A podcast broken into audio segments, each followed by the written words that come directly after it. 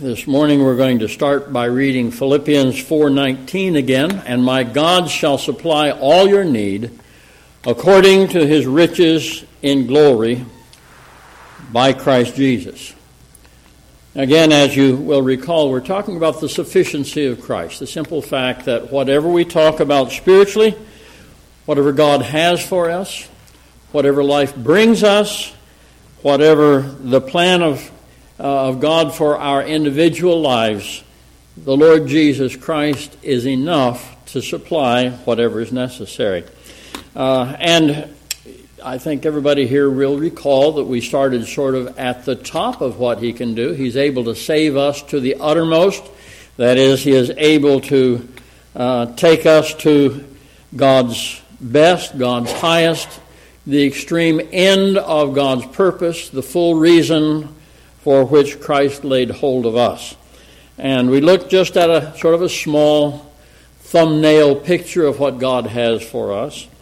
Uh, but it's something that God wants us to realize. Jesus is able, whatever the circumstance, whatever the right desire, whatever the need, the Lord Jesus Christ is enough. Now, in a very real sense, um, Laying hold of what God wants to do for us and do in us is really about us building something. That is, building a godly life, building a Christ centered life, building a life, a life that truly manifests the fellowship that we have with the Lord Jesus Christ. Uh, you probably will remember this picture of a building in Dubai. That is the tallest building in the world.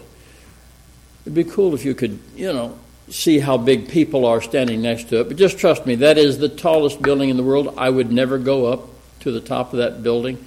Every tall building moves a little bit in the wind, and I just I don't do that well. But uh, you know, if you're a certain type of person, you want to be at the top. You know, the penthouse. You want your offices on the top floor. And uh, if you do remember this picture, you remember my saying that you can't have only the top part of the building without having the structure underneath it that supports it. And I have seen too many down through the years who stressed only the peak of God's purpose and never ever told anybody about what has, what has to do with building up your life to that point. In fact, down through the years, from various uh, sources, David Franklin is legal. You know why David Franklin was legal? Now that's our that's our you know that's our Grace Church swear word. You know, if you want to call somebody a bad name, you call them legal. Uh, well, really, it's because I believe we need to be practical. There are certain things that don't belong in our lives. There are certain things that do belong in our lives. And if we don't face these things practically, then we're not going to build the structure in our lives that leads us to the peak of God's will for us. And that's just a part of the practical thinking that we need. There has to be a preparation, there has to be a godly structure. Uh, God's perfect will for us is not going to just sort of hang up there without a life built that leads us to that place. This construction picture shows a lot. It's very busy. You can see that the ground has been cleared. You can see that the, the forms have been laid for the upper part of the foundation. There's equipment there to bring the building to its full height and all of those things. And, uh, you know, you, you, there has to be something going on or we don't reach that acme, that apex of God's will. And so this is the practical side of God's work in us, raising our spiritual level raising the character of our lives, the character of our, our, our walk, the character of what it, we are building in life so that it brings us up to that highest place that He has for us. Now, of course, before you build a building, there has to be a plan. I remember when we redid this structure, now we weren't building from, from scratch, but uh, there had to be a plan in place. Uh, if you're going to renovate a building, you need to have a p- plan in place before you start tearing out and making changes. And God has a plan for us. Just overall, Ephesians chapter 1, verses 3 through 6. Blessed be the God and Father of our Lord Jesus Christ, who has blessed us with every spiritual blessing in heavenly places in Christ, just as he chose us in him, not outside of him to be saved, but chose us in foreknowledge in Christ before the foundation of the world. He had a plan for us that we should be holy and without blame before Him in love. Now, I know provisionally every child of God can be said to be righteous, that is, without blame. But does the manner of life, does the life, people like to talk about lifestyle, you know, is, are we building a lifestyle that is, doesn't show forth godly characteristics? His purpose for us is that we should be ho- holy and without blame. That's why he cleanses us with the washing of water by the word. And then you go on, having predestined us to adoption as sons, literally having de- predestined us to being placed as sons, as full grown sons, uh, by, by Jesus Christ. There's the sufficiency. Everything that God does for us is through the Lord Jesus Christ, by Jesus Christ to himself, according to the good pleasure of his will, to the praise of the glory of his grace, by which he made us accepted in the beloved. So you can see in, in that uh, set of verses that God had a plan. Does this passage detail the whole plan? Absolutely not. The Bible's a big book. And the New Testament is a fair sized book. I know it's made up of little books, but there's a lot there. Nevertheless, you can see that from the foundation of the world, God had a plan involved in salvation. It wasn't just, ah, you know, we need to save some of these people. Let's just wing it and see how we make this go. That's not wise, even humanly speaking. God has a plan, and as you can see there, Christ was at the center of that plan from eternity past, just, just as he still is today. And I'm not going to go into more details of that plan. Maybe that's another lesson for another time for another person to teach. I don't know. But let's start with the foundation for our life. If you're going to have a plan to build a building, to build a structure, there needs to be a foundation. And again, Christ Jesus is sufficient. The Lord Jesus Christ is enough for that. Jesus can uphold you. Jesus can maintain you. He can support you in the full eternal purpose that God has for our lives. He can uphold you and cause you to stand fast whatever this life may bring. 1 Corinthians chapter 3 verses 9 through 11. Uh, that's not it. That's not it. There we go. For we are God's fellow workers. By the way, think about what a statement that is that the Lord would make us his fellow workers. Uh, brother, brother Ted back there had his son working with him for a few days, I understand, and he, Marlene said he said I didn't get a lot done, but I taught him a lot. you know, it looks really impressive when we're God's fellow workers, but you want to know the reality?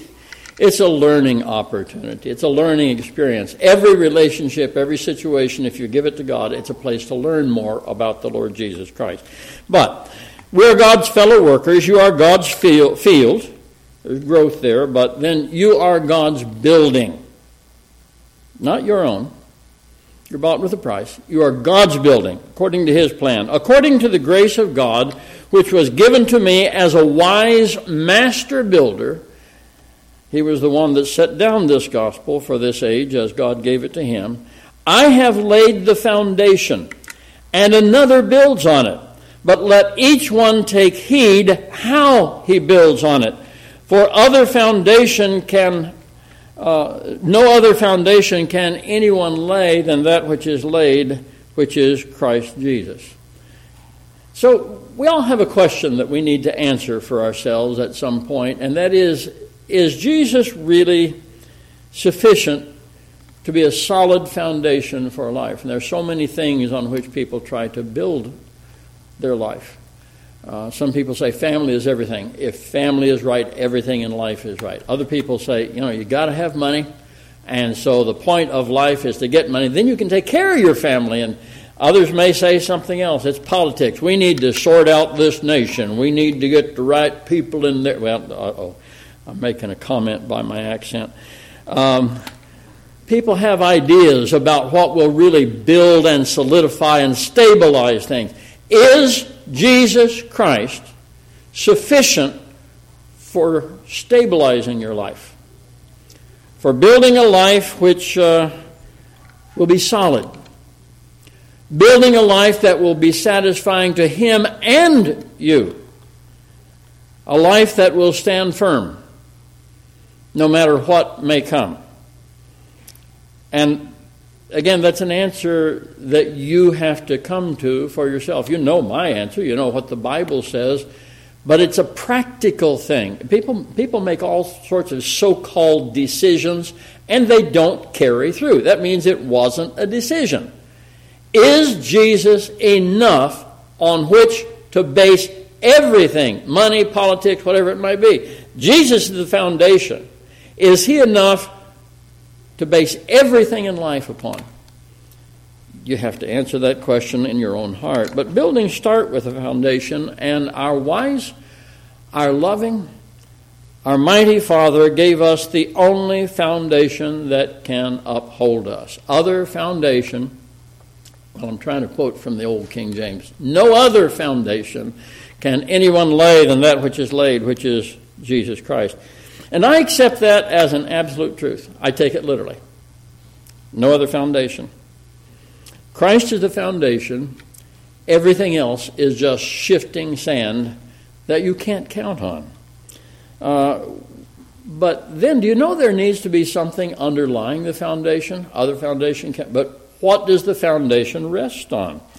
In Luke chapter 6, verses 47 uh, through 49. Whoever comes to me and hears my sayings and does them, I will show you whom he is like. He is like a man building a house who dug deep and laid the foundation on the rock. Here's the foundation, and here's the rock. And when the flood arose, the stream beat vehemently against that house and could not shake it, for it was founded on the rock. But he who heard and did nothing is like a man who built a house on the earth without a foundation, against which the stream beat vehemently, and immediately it fell, and the ruin of that house was great. There's a town in Alaska called Valdez, Valdez, Alaska. Maybe one or two or two of you might recognize that name. I'm guessing probably not. But in 1964, there was the most powerful earthquake in Alaska that was ever recorded in North America. And they said the shaking went on for almost five minutes. Now, five minutes doesn't sound like very long, but when you have shaking that can take down buildings and crack the earth open and buckle highways and make rocks fall, and five minutes is a long time. That little town of Valdez had a population back then of around 600 people, and I, I think it was 34 people were killed. Most of them were standing on a dock watching a ship unload, and there was an underwater collapse, and there was a big wave came and took them out. The buildings were built well. They all had good foundations. The problem was, now back then, uh, there's a lot of soil science and areas of engineering where you study what's going on below the ground so you know what you can construct there. Nobody realized that basically, down for I don't know how far, it was nothing but sand and gravel. And so when the shaking came, there's something they call liquefaction, and everything just collapsed. And when they rebuilt, they moved the town several miles away where they had something solid upon which they would put their foundation. And, uh, well, if I can make my iPad move. what is the bedrock upon which our foundation, Jesus Christ, is laid? Psalm 119, verse 89 says, Forever, O Lord, your word is settled in heaven. Now, if you look at the Word of God, the written Word of God, the Bible, starting in Genesis, you find out that the Bible tells us over and over again, symbolically, prophetically, literally, openly, the Bible tells us about Jesus. The Word of God reveals Jesus, who is the living Word. And His Word is fixed and established. You know, this world changes a lot, doesn't it? I have thought lately, oh, I don't know, I read a, a, a I, I read books, I listen to them. My eyes won't hold up very well anymore to much reading, but on the Wright brothers and all they went through to build their plane. I mean, you, you think they were just a couple of bicycle mechanics that, oh, let's build an airplane. They really put a lot into it. And now they have supersonic planes, and I plan on going to South America again, and, you know, what would have been months getting there, I'll be there in less than a day. It's amazing how much progress the world has made. Some things aren't so good. Opinions change, philosophies change. Morals don't change, they collapse. And I think we're seeing a moral collapse in our country. And I honestly, this is not a prophecy, and I've probably said it before publicly, but I really feel like we're in a time of judgment in this country. And I don't see it getting better unless there is a revival. I hope that comes, but I don't know. Be that as it may, you look at the Word of God, the Scripture, and it provides a basis on which Christ can become our foundation.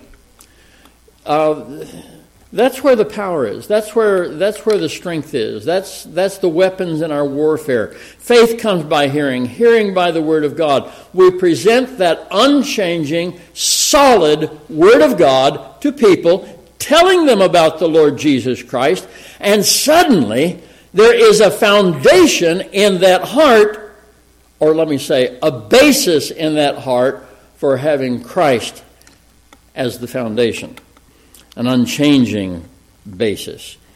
And so Christ, He's enough. He's the stone the builders rejected, so if you want to go down deep and find the rock to build the foundation, there you go. He is the, the, the foundation for us. And uh, I'm confident that everybody here, just looking around, knows how to allow Jesus to become the foundation in our lives.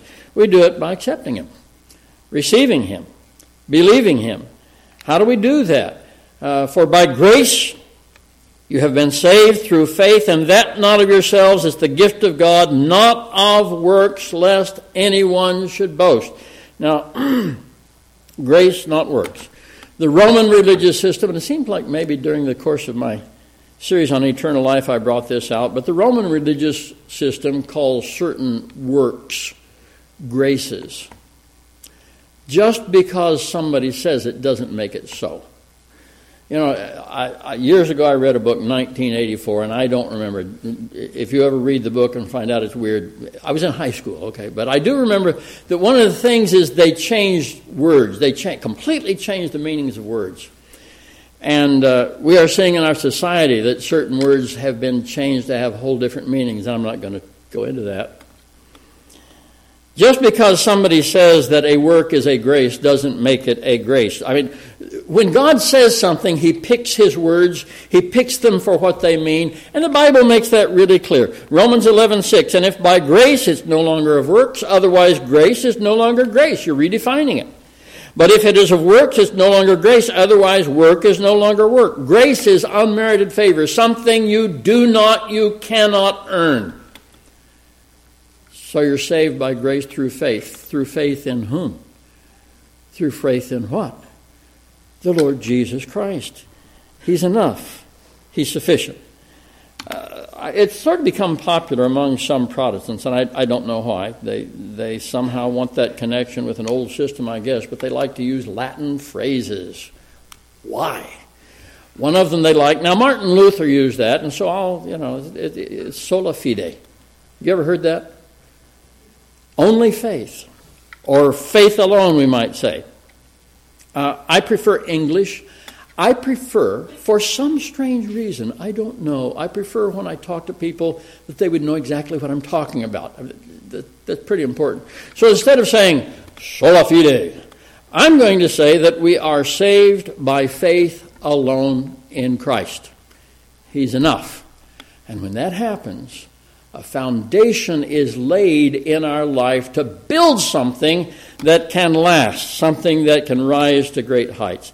Now, notice that Paul didn't say, no other foundation is quite as good or as solid as the Lord Jesus Christ. No other foundation will uh, do this quite like the. He said, There's no other foundation. Without Christ, think of the world.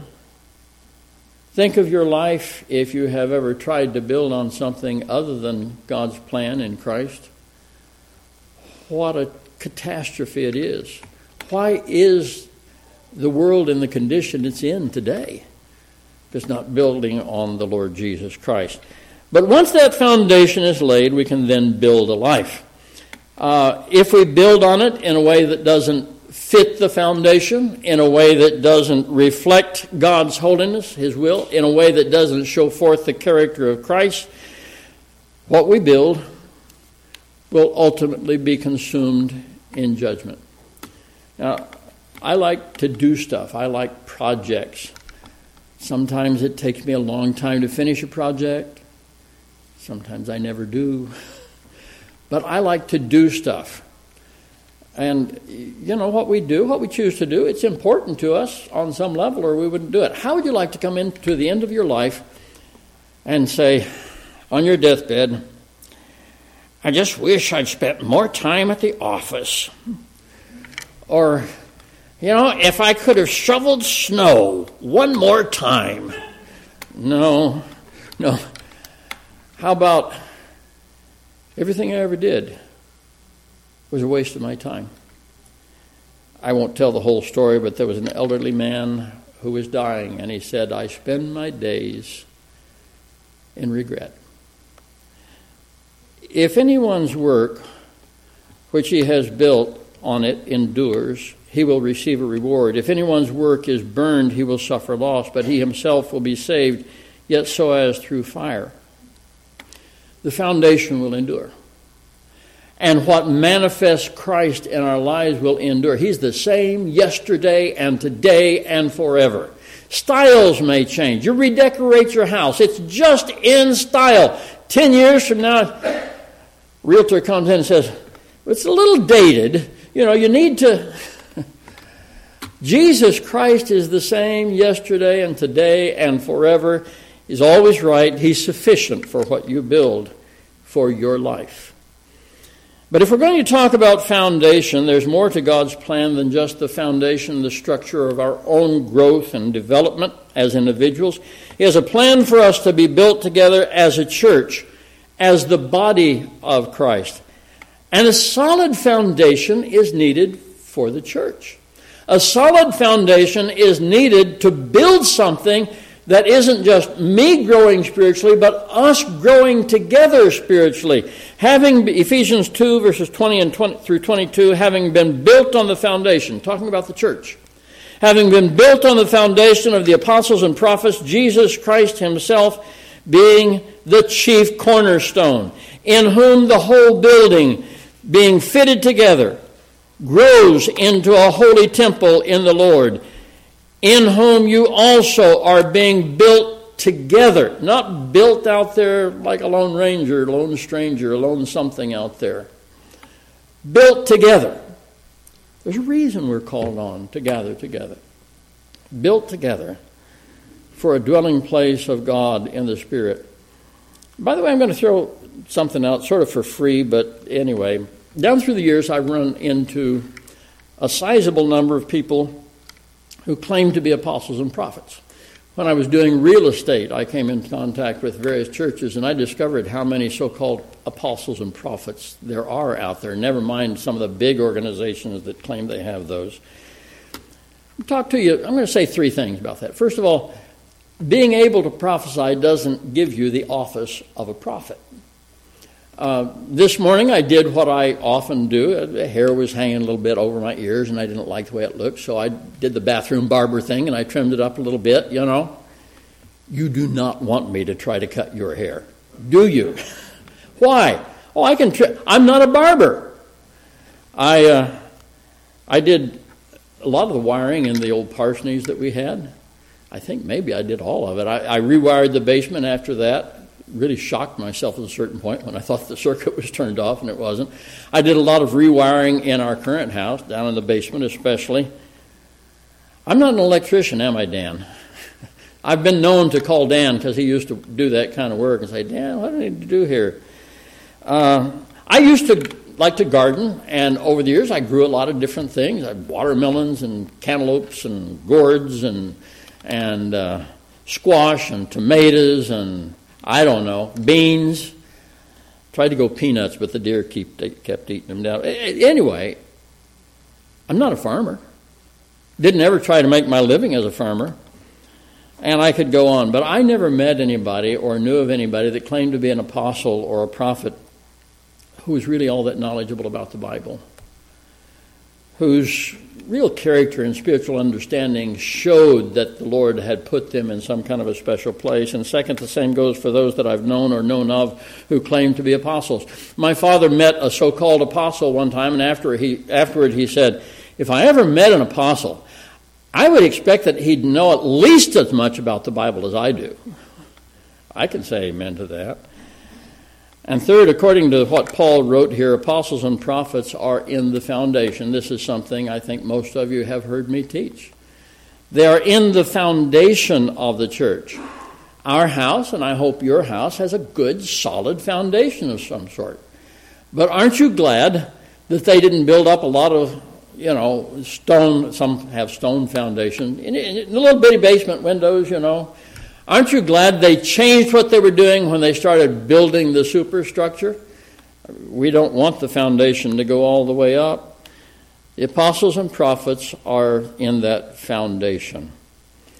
Um, so we have the ministry of the apostles and prophets. Somebody said, We need that ministry. God, we have it. It's in the Bible. Second Peter, this isn't going to be on screen, but Second Peter 3 2, that you may be mindful Peter wrote, explaining a part of why he was writing what he wrote, that you may be mindful of the words which were spoken before by the holy prophets, and of the commandment of us, the apostles of the Lord and Savior. How were they going to be mindful? Because these things were written down. And I'm grateful for that. I'm grateful for that foundation upon which the church can be built. It's not to be built on social activities. Somebody said the church is a family. Well, in a sense, it is. But you need more than just family relationships. How many of you have family members that's like, you know, eh? you need more than family. You need the foundation of the Word of God with Jesus Christ being the chief cornerstone. Now, Paul talked about himself as being a wise master builder. The master builder would lay the foundation, he'd start with that chief cornerstone. Cornerstone doesn't mean much anymore. Maybe it'll say established 1903, you know, and the name of the building. Maybe if you go into it, there's a little time capsule in there somewhere. Well, back then, they began to lay the foundation, but when they were going to build on that, they, they had to have a cornerstone, and the whole building, you know, you had something to shoot for. That, that stone was laid exactly so the building could line up with it. And that's Christ. And that's why I can say everything in the Bible lines up with the Lord Jesus Christ. He's the chief cornerstone. And now we have something to build on. A lot of things we don't need to build on. We don't need to build on a denomination. Uh, the entire there's an idea that some hold that we need denominations or something else to sort of keep things going the way they need to go. Uh, we don't need anything other than the Lord Jesus Christ and the provision He's made. Part of the provision He has made is pastors and teachers and so forth. He, he's, he's done that. that. That's there. That's His work. Jesus is enough. We don't need those extras. Again, Ephesians 2 21 through 22, in whom, that is, in Christ, we'll get there, in whom the whole building, being fitted together, grows into a holy temple in the Lord in him, in whom you also are being built together. Christ is enough. He's enough for the accomplishing of everything that he wants done for his church. There's a human tendency to want something different. Israel fell into that, and uh, we, we read in 1 Samuel chapter 8, verses 4 and 5 Then all the elders of Israel gathered together and came to Samuel at Ramah and said to him, Look, you're old, your sons do not walk in your ways. You know, we've seen things. I remember how things were when I was young, and the sad changes, some horrible change that has happened down through the years among the churches where I had fellowship when I was young. Things just aren't working like they used to. Your sons don't walk in your ways. Now make us a king to judge us like all other nations. Samuel was grieved, but you remember, may remember that a little later, God said to Samuel, They haven't rejected you. They've rejected me, that I should not reign over them. Who's in charge of the Christ, uh, the church? Christ is the head of the church. And if we try to set something up to prop things up, we're saying somehow he's not quite sufficient. I generally tell people if they ask what denomination our church is, I say we're non denominational, but you know what? I'm anti denominational. I think denominations cause damage to people. Jesus is, is sufficient.